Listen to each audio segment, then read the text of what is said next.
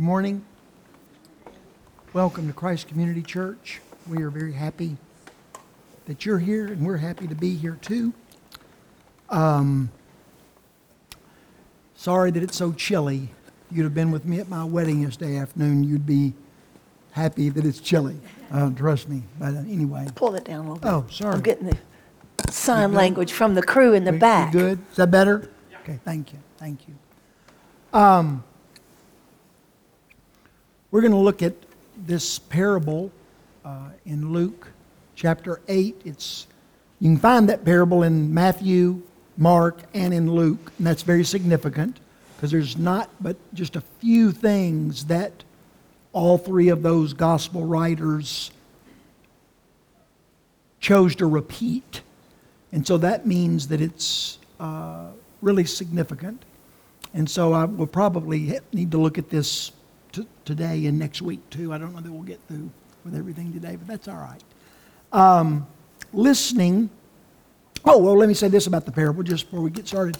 This was probably, if, if the smart people that I read regularly are right, then this was the very first parable that Jesus taught.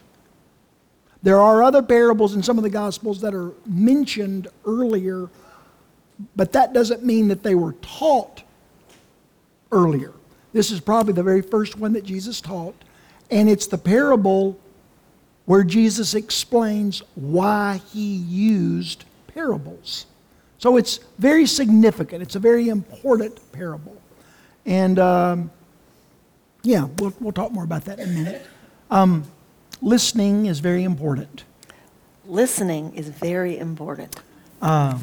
It will determine our lives and our relationships and Our um, marriages. our marriages, our futures. Yeah, yeah. Right? Yeah. Right?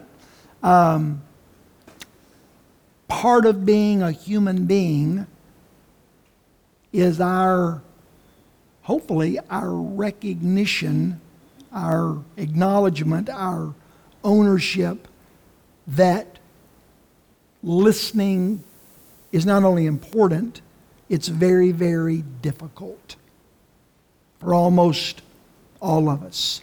Uh, we get it honest. Uh, it's what started all the problems. Adam and Eve had a hard time listening, and um, we've we've received the same family trait.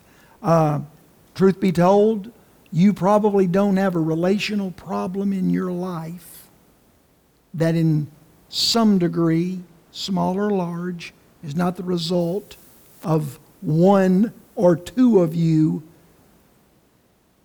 being unwilling to listen well.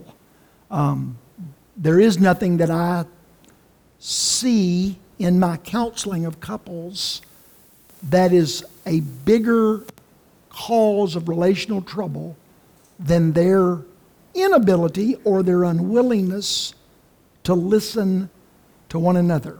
Now, I know you're about to say, but Larry, you do such a good job of listening, mm, right? Mm, yes. yeah, yes, dear. No, um, hmm. no it, it, it's true of all of us. Everyone, I think, has some struggle listening, really hearing what a person's saying, stopping what they're thinking to listen to the next person rather than think about how they're going to res- respond to it. But um, Larry has a unique ability to, um, you know, I'm kidding you, to No, it's the, I struggle. I struggle with this. to start to hear the beginning of this, the thing I'm saying, or the question, or the, the comment that I'm going to say, and thinking where it surely must go, must The be going. inevitable destination of this Surely this is conversation. going here, and then answer that. You know what I'm saying? Rather than the, I haven't finished the question yet. It wasn't going there. It's going, but he he thinks, well, it's going to go there. And expediency is uh, a, a a big uh, trait. Uh, well, a good trait that Larry has. And so the expedient way is to hear just a little bit and go, well, this is going here, and so I'll go ahead and answer that. So it begs the question should I have waited for you to finish the question? That's one possible answer. Okay. Another possible answer is you could have asked a better question that would have gone toward my answer. Do not clap at that. Do, do That's- not, do not clap at that. That's, uh, that, just ponder that, mull that over. No, no, I, I can, I can formulate a good, solid question, I'm pretty sure. Yeah. No, uh, And so we, we've learned a pattern of, uh-oh, uh, uh-oh. That's not my question. You know, and vice versa. I'm sure you could tell plenty of times that I haven't listened. We interrupt each other all the time, and- but you do a, a so much better job of that than me, than I do. Um, part of it is your rearing. Uh, our family was wonderful, but it was always combative. It was survival of the fittest. You know, who could sway the argument, overpower the argument. You wanted to win the argument. I, to a tragically, let me say that tragically, I'm wanting to make the conversation a means to an end rather than making the conversation that which is utmost important. And that's not my parents' fault. It's just, it's just, it's a, yeah, you, you see. And so learning, choosing, intentionally developing the skill of listening. It's, it's, we do a terrible job of that, most of us.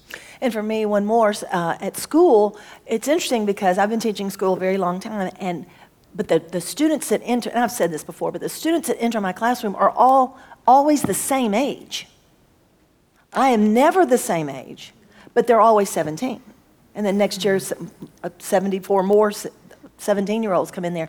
So the gulf gets bigger and bigger between what they're saying. It's not impossible to breach at all, but what they're saying and what I can understand. I mean, sometimes I literally have to say, I don't know those words.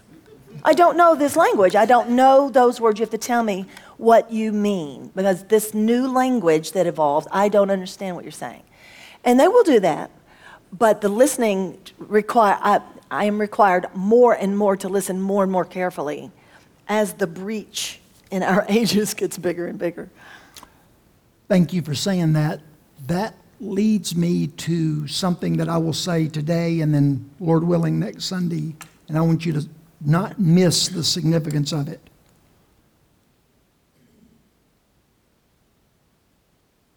The greater the difference or the greater the distance between two people, two families, two, uh, uh, the, the greater the difference between two, the more challenging it is to listen well. I want, I want to say again the greater the difference between two, the more challenging it is to listen well. I want you to think about that. A man and a woman. All the differences makes listening very hard. Between people that are of different ages. That's what you were talking about. You're getting older, the girls are not. And so the, the, the longer that goes on, the, the wider that gap becomes. Sure. And the wider that gap becomes, the more challenging it is to listen well. And I'm going to go on the record and say that the responsibility falls on me. If I want to mm. have a relationship with these people, mm. the, the, the, the, the responsibility of listening better falls on me. Because they're going to they're going to come and go amongst themselves, and their languages, they understand that. I'm the, the one that doesn't understand it. So mm. that, that, That's a great- that that's a- responsibility is mine. Point well made. But if I were a wise student in that class, I would also take ownership and responsibility for that as well. Not instead of, but that's why we have our, the problems in our society, whether it's the educated and the uneducated, the rich and the poor, males and females, young and old, uh, cu- cu- different cultures. The, the broader the difference or the distinctions, the harder it is to really effectively hear and understand what is being said. Because we, we assume things, we are already formulating a response.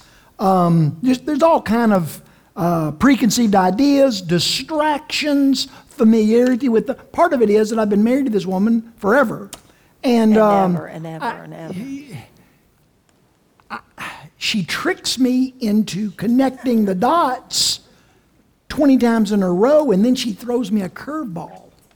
And so that, that, that's your fault. Got to keep things interesting. yes, yes. Um, yeah. The best thing that I will ever do with my life, and the best thing that you will ever do with your life, is make the intentional decision that you're going to get to know the Lord Jesus. Whether you make him your Savior, there are people in this room that have not made the Lord Jesus your Savior. You've not heard, I love that song, Christopher, that, well, actually, you sang two in a row that talked about He calls you by your name. And then, then that second one said it, he whispers your name or something like that. He calls you out of the grave he whispers your name in the night or something close to that. And for, there are people in this room that either you are yet to hear him call your name or you have heard him call your name and you've said not now or no thank you. Um, but even if that's the case, I'm telling you, it is a good thing, a wise thing, a, uh, uh, it is uh, of great benefit for us to make the decision that we are going to get to know who Jesus is, what he taught, what he believed, what he valued, and how he lived. And one of the things that made Jesus Jesus, Jesus at his core, he was a teacher. In fact, that was one of the favorite names that people that were around Jesus, he had other names, but the, the, I don't know that there was a name that anyone called Jesus more often than the, than the title or the word teacher. He was a teacher at his core. And his favorite way to teach was using parables. He loved to use parables. And he, we don't know how many parables he taught or used. Um, we have recorded, depending upon the theologian you read, there's some debate. There's between 30 and 50 parables recorded in the Gospels. Some people define parables differently, but there's at least 30, somewhere between 30 and 50. What's unique about Jesus' parables, well, there's a zillion things that make them unique. One thing that makes them unique is that the, all of Jesus' parables you can read from beginning to end, any one of his parables, somewhere between a few seconds and a few minutes. None of them take five minutes to teach or to, to read. They're very short little um, tools uh, uh, that, that Jesus used to communicate truth. Case in point, the one Rainey just read for us. Um, Jesus used these tool, th- this tool, parables, for various reasons. And I won't get into all the reasons, but I will tell you that uh, Jesus taught a wide range of people.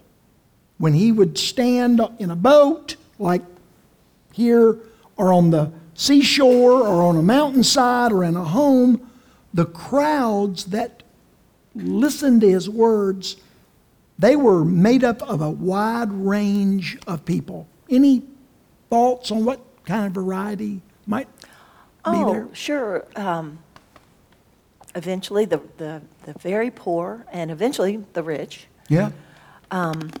skeptics, doubters, um, working class folk.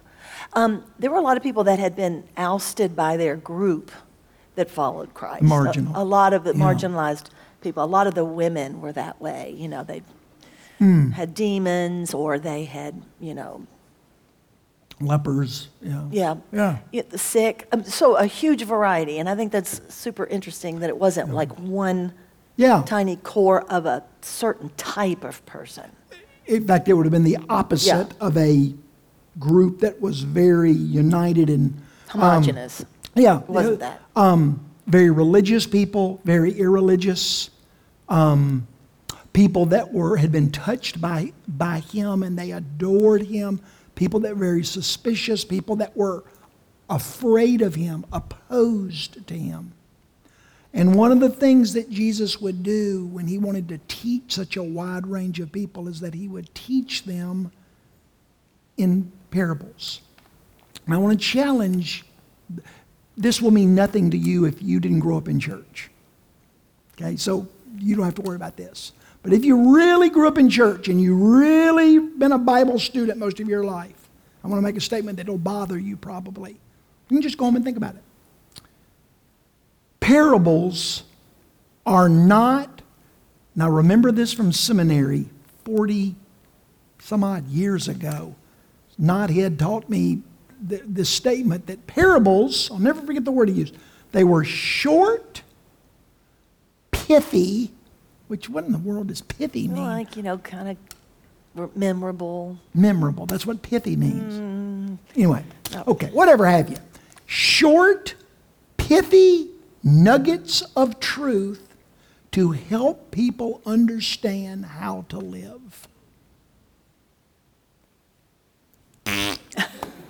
That's not right at all. That- that's wrong. He, he, he probably was taught that 40 years earlier by his professor. That, that's, that's not at all. Um, they were not, in fact, concise, pithy nuggets of truth to help us know how to be better, how to be moral, how to be nice, how to act nice. That's not what they were. How to be a good person. Yes, yes, that is not um, the purpose of parables. And I'm going to, I'll just, there, like I said, there are many ma- uh, purposes of parables. I want to give you just a couple. One of the things that led Jesus to use parables was the same purpose that the Old Testament prophets, Isaiah, Jeremiah, Ezekiel in particular, but many other Old Testament prophets, they used parables. In fact, that was one of their favorite modes of communication was to use parables. And they used them for a specific reason, and Jesus used them for the same reason. And that was to force people, if you will, polarize people into two groups. It touched people's humility. There, these parables would touch people's humility or it would touch their pride. People would hear the words of Jesus in these parables just like the people heard Isaiah's parables or Jeremiah's or Ezekiel in particular. And when they would hear these, these nuggets of truth, if you will, those that heard them with ears of humility wanted to hear more. I don't understand. Help me understand. I don't understand. Help me understand more. I, I, I'm, I'm not clear, so I'm coming for clarity. That was one of the purposes of parables. For people who heard Jesus' words, Jesus' parables, and their ears were clogged with pride, it offended It alienated. It actually confirmed what they already suspected. This guy's stupid. This guy's nuts. This guy's, I, I knew there was something wrong with him. Parables touched on people's humility, people's pride, and it polarized them into groups who wanted to know and hear and understand more and better, and people who heard, but it just confirmed what they already knew. I don't want what he's selling.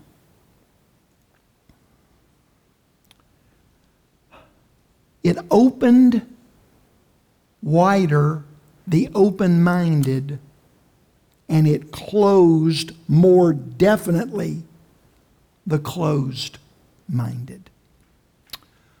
Another thing that Jesus' parables did,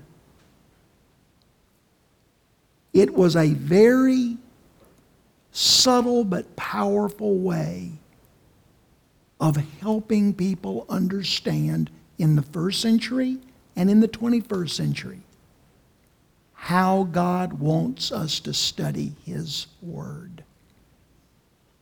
Jesus did not give people list of rules.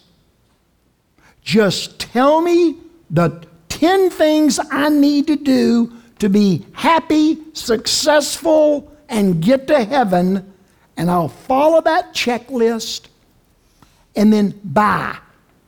Don't, I, I got this. That's not the way Jesus taught. That's not what Jesus taught.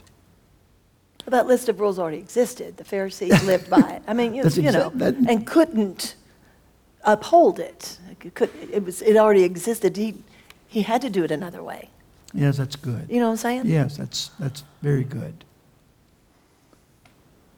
That's not the way Jesus ever intended for his listeners to receive what he was teaching. It was never God's intention, nor the writers that God chose to write his word.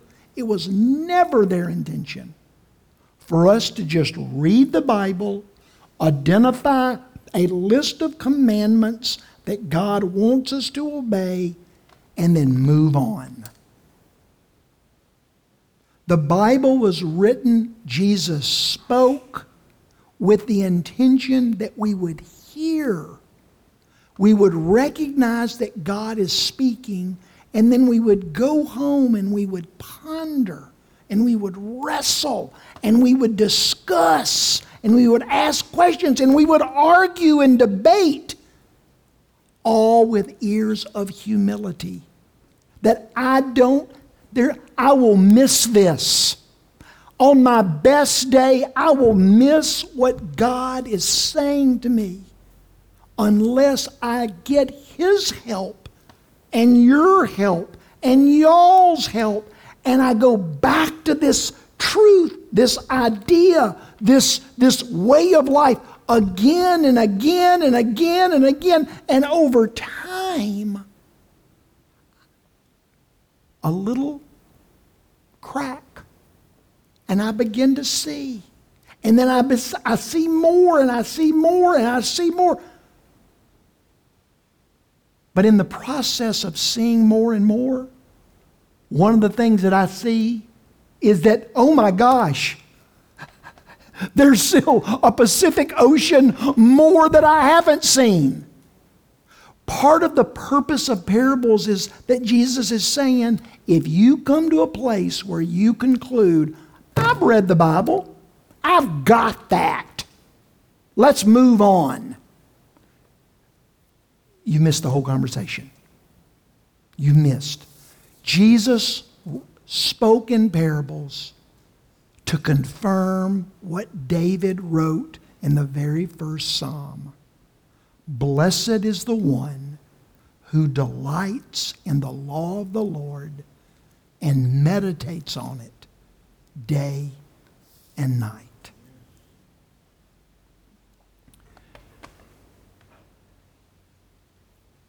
The parables were designed by Jesus to communicate God does not want us to follow a bunch of rules.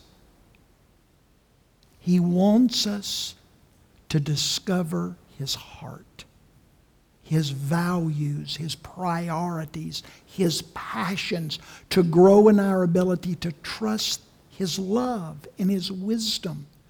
And one of the things that's uncomfortable for any of us in this room that grew up in very fundamental, I'll leave any denominations out, I'll just say very conservative, fundamental spiritual communities, it's very uncomfortable for us to come to the conclusion that God might be speaking to Brenda about things in her life and speaking to her in ways that would be very different than he might be speaking to Robin with the very same passage of Scripture.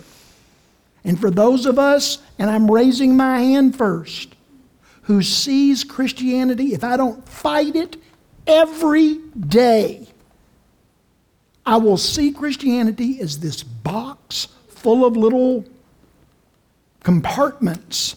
And the, and the goal, just don't need to listen. just identify the truths, pull them out, and plug them, you know, put them in the little boxes, and when you get the whole dead gum thing filled, you win. But that's not how God wrote the Bible. It's not the way Jesus taught. It was not Jesus' desire or goal. He taught people in ways that forced them to go, What? What are you saying? I need help. I need to go home and pray about this and reread read this and reread this and think about this and talk about this, both to Jesus and to those others that love Jesus. It's a completely different way of seeing things. I found this verse in 2 Corinthians chapter 3. It says this listen, the law kills, but the Spirit gives life. Jesus wants us to grasp God's heart, not his rules. Because rules are for babies and slaves. That's not who Jesus came for. Jesus didn't come for babies and slaves. I mean, you understand, yes, of course he did. But what he really seeking after are sons and daughters.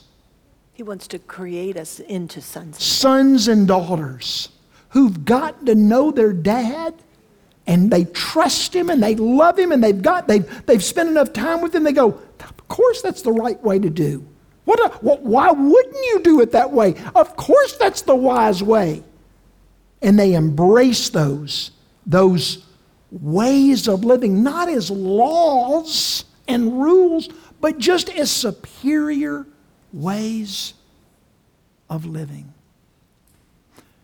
You tell me all the time you in jest about the girls that come into your room and there's such a difference in the girls that come into your room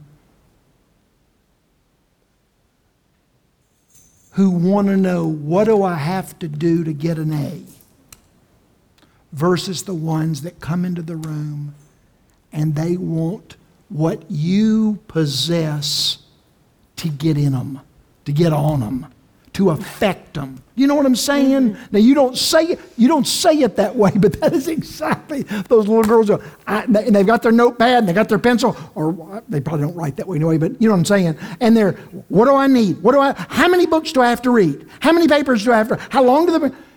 Versus the girl, the little girl uh, Ansley, who who came in and Ms. Ray, I want what's in you to get in me. You see that? Thoughts?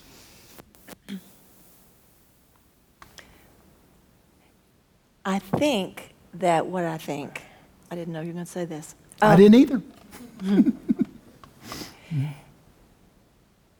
is that the answer from the teacher is the same. The answer is the same.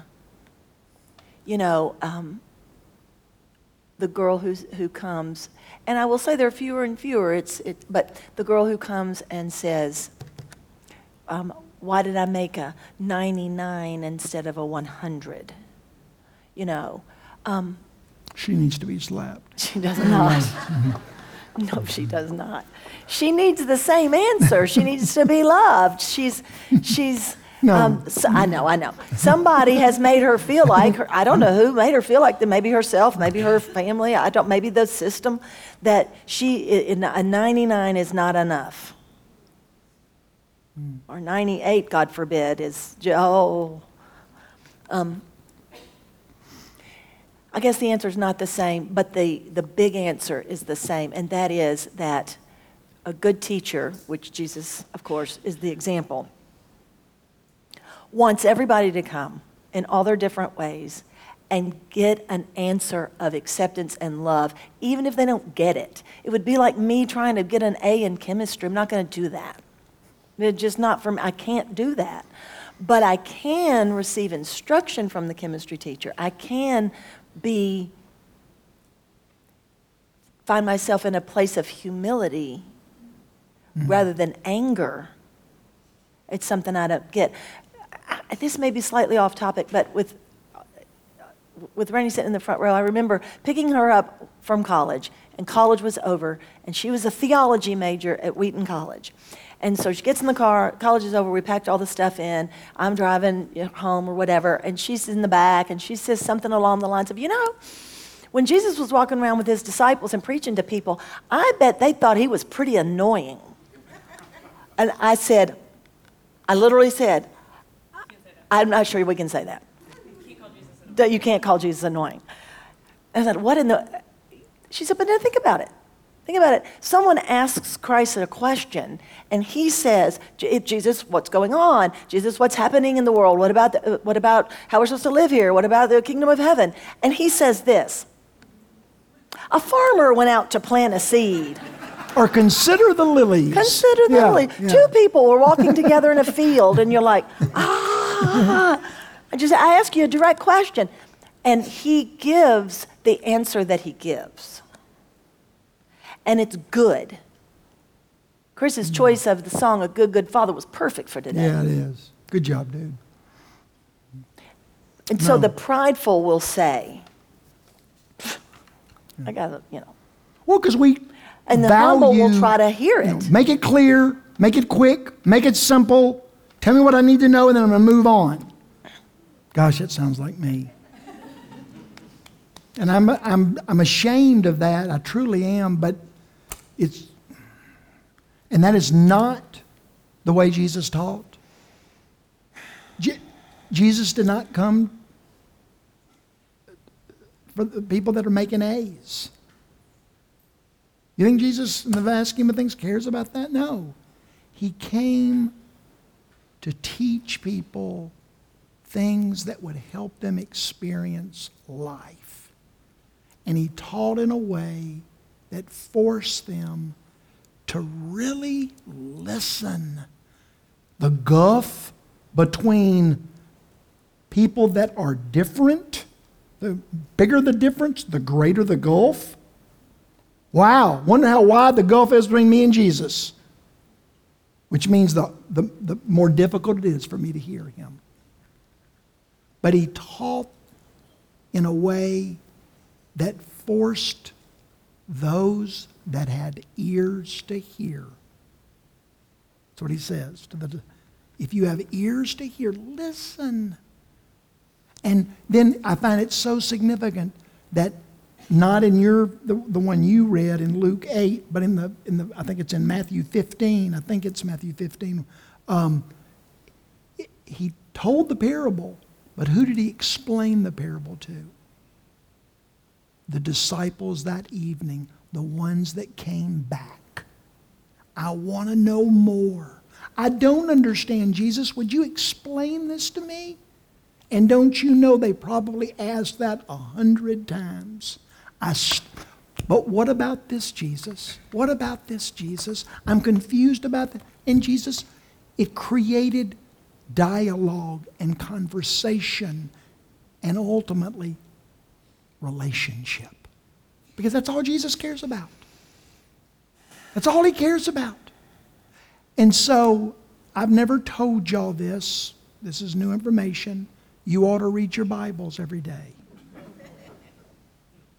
But not as a means of some kind of a spiritual boot camp checklist. Canteen, bayonet, hand grenade, pistol, you know, what, whatever else you have in your, in your backpack. Um, do we get up in the morning and do we hold this? I mean, I know it's just ink and paper. I understand that. But it's also the words of life. And do I approach it with the recognition that, that God wants to speak to me? And He will speak to me if I will just listen. It's very hard. It's very hard for me. My mind is racing.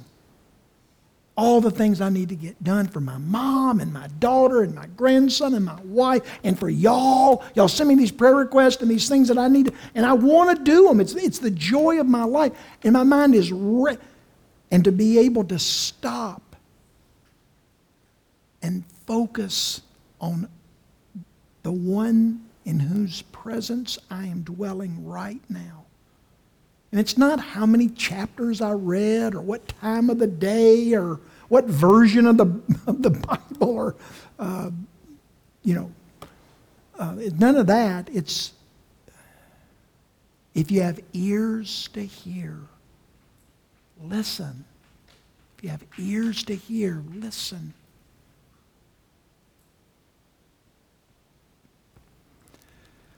We'll finish up next week. Um, thank you.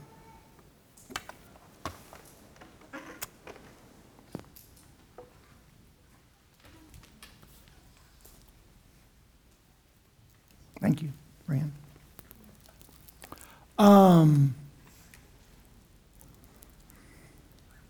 Bryce, you and Lawrence want to come help me? Well, I tell you what, I don't like you today, Larry. April, you come. You and you and Bryce come. And um, Dale and Donna, would y'all come and help me, please? Hmm. Two of y'all come on this side, and two of y'all this side. The question's not is God speaking? I get in the car with my get in the car with my grandmother every my grand, my grandson every morning.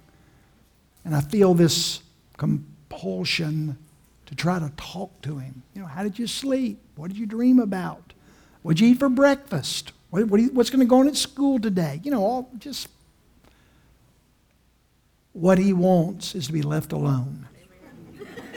ah, lad, just be quiet. and I, I understand that better than most. But the joy of my life is to have conversation with him. And it, the topic doesn't matter. And it's, I'm not going to give him any answers that are going to necessarily change his day.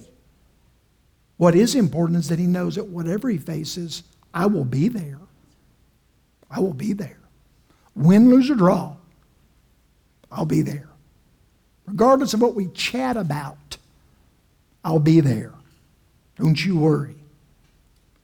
God delights in talking with us, sharing with us, listening to us, and us listening to Him. Not necessarily because of the information that is exchanged, but just the preciousness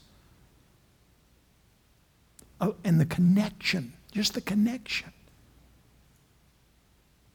We have ears to hear. Let us hear. Jesus invites us to a supper every week. A supper which is arguably a parable. A parable that declares and reminds that God sent his Son to establish a new kingdom. And it's a kingdom that began or begins in people's hearts.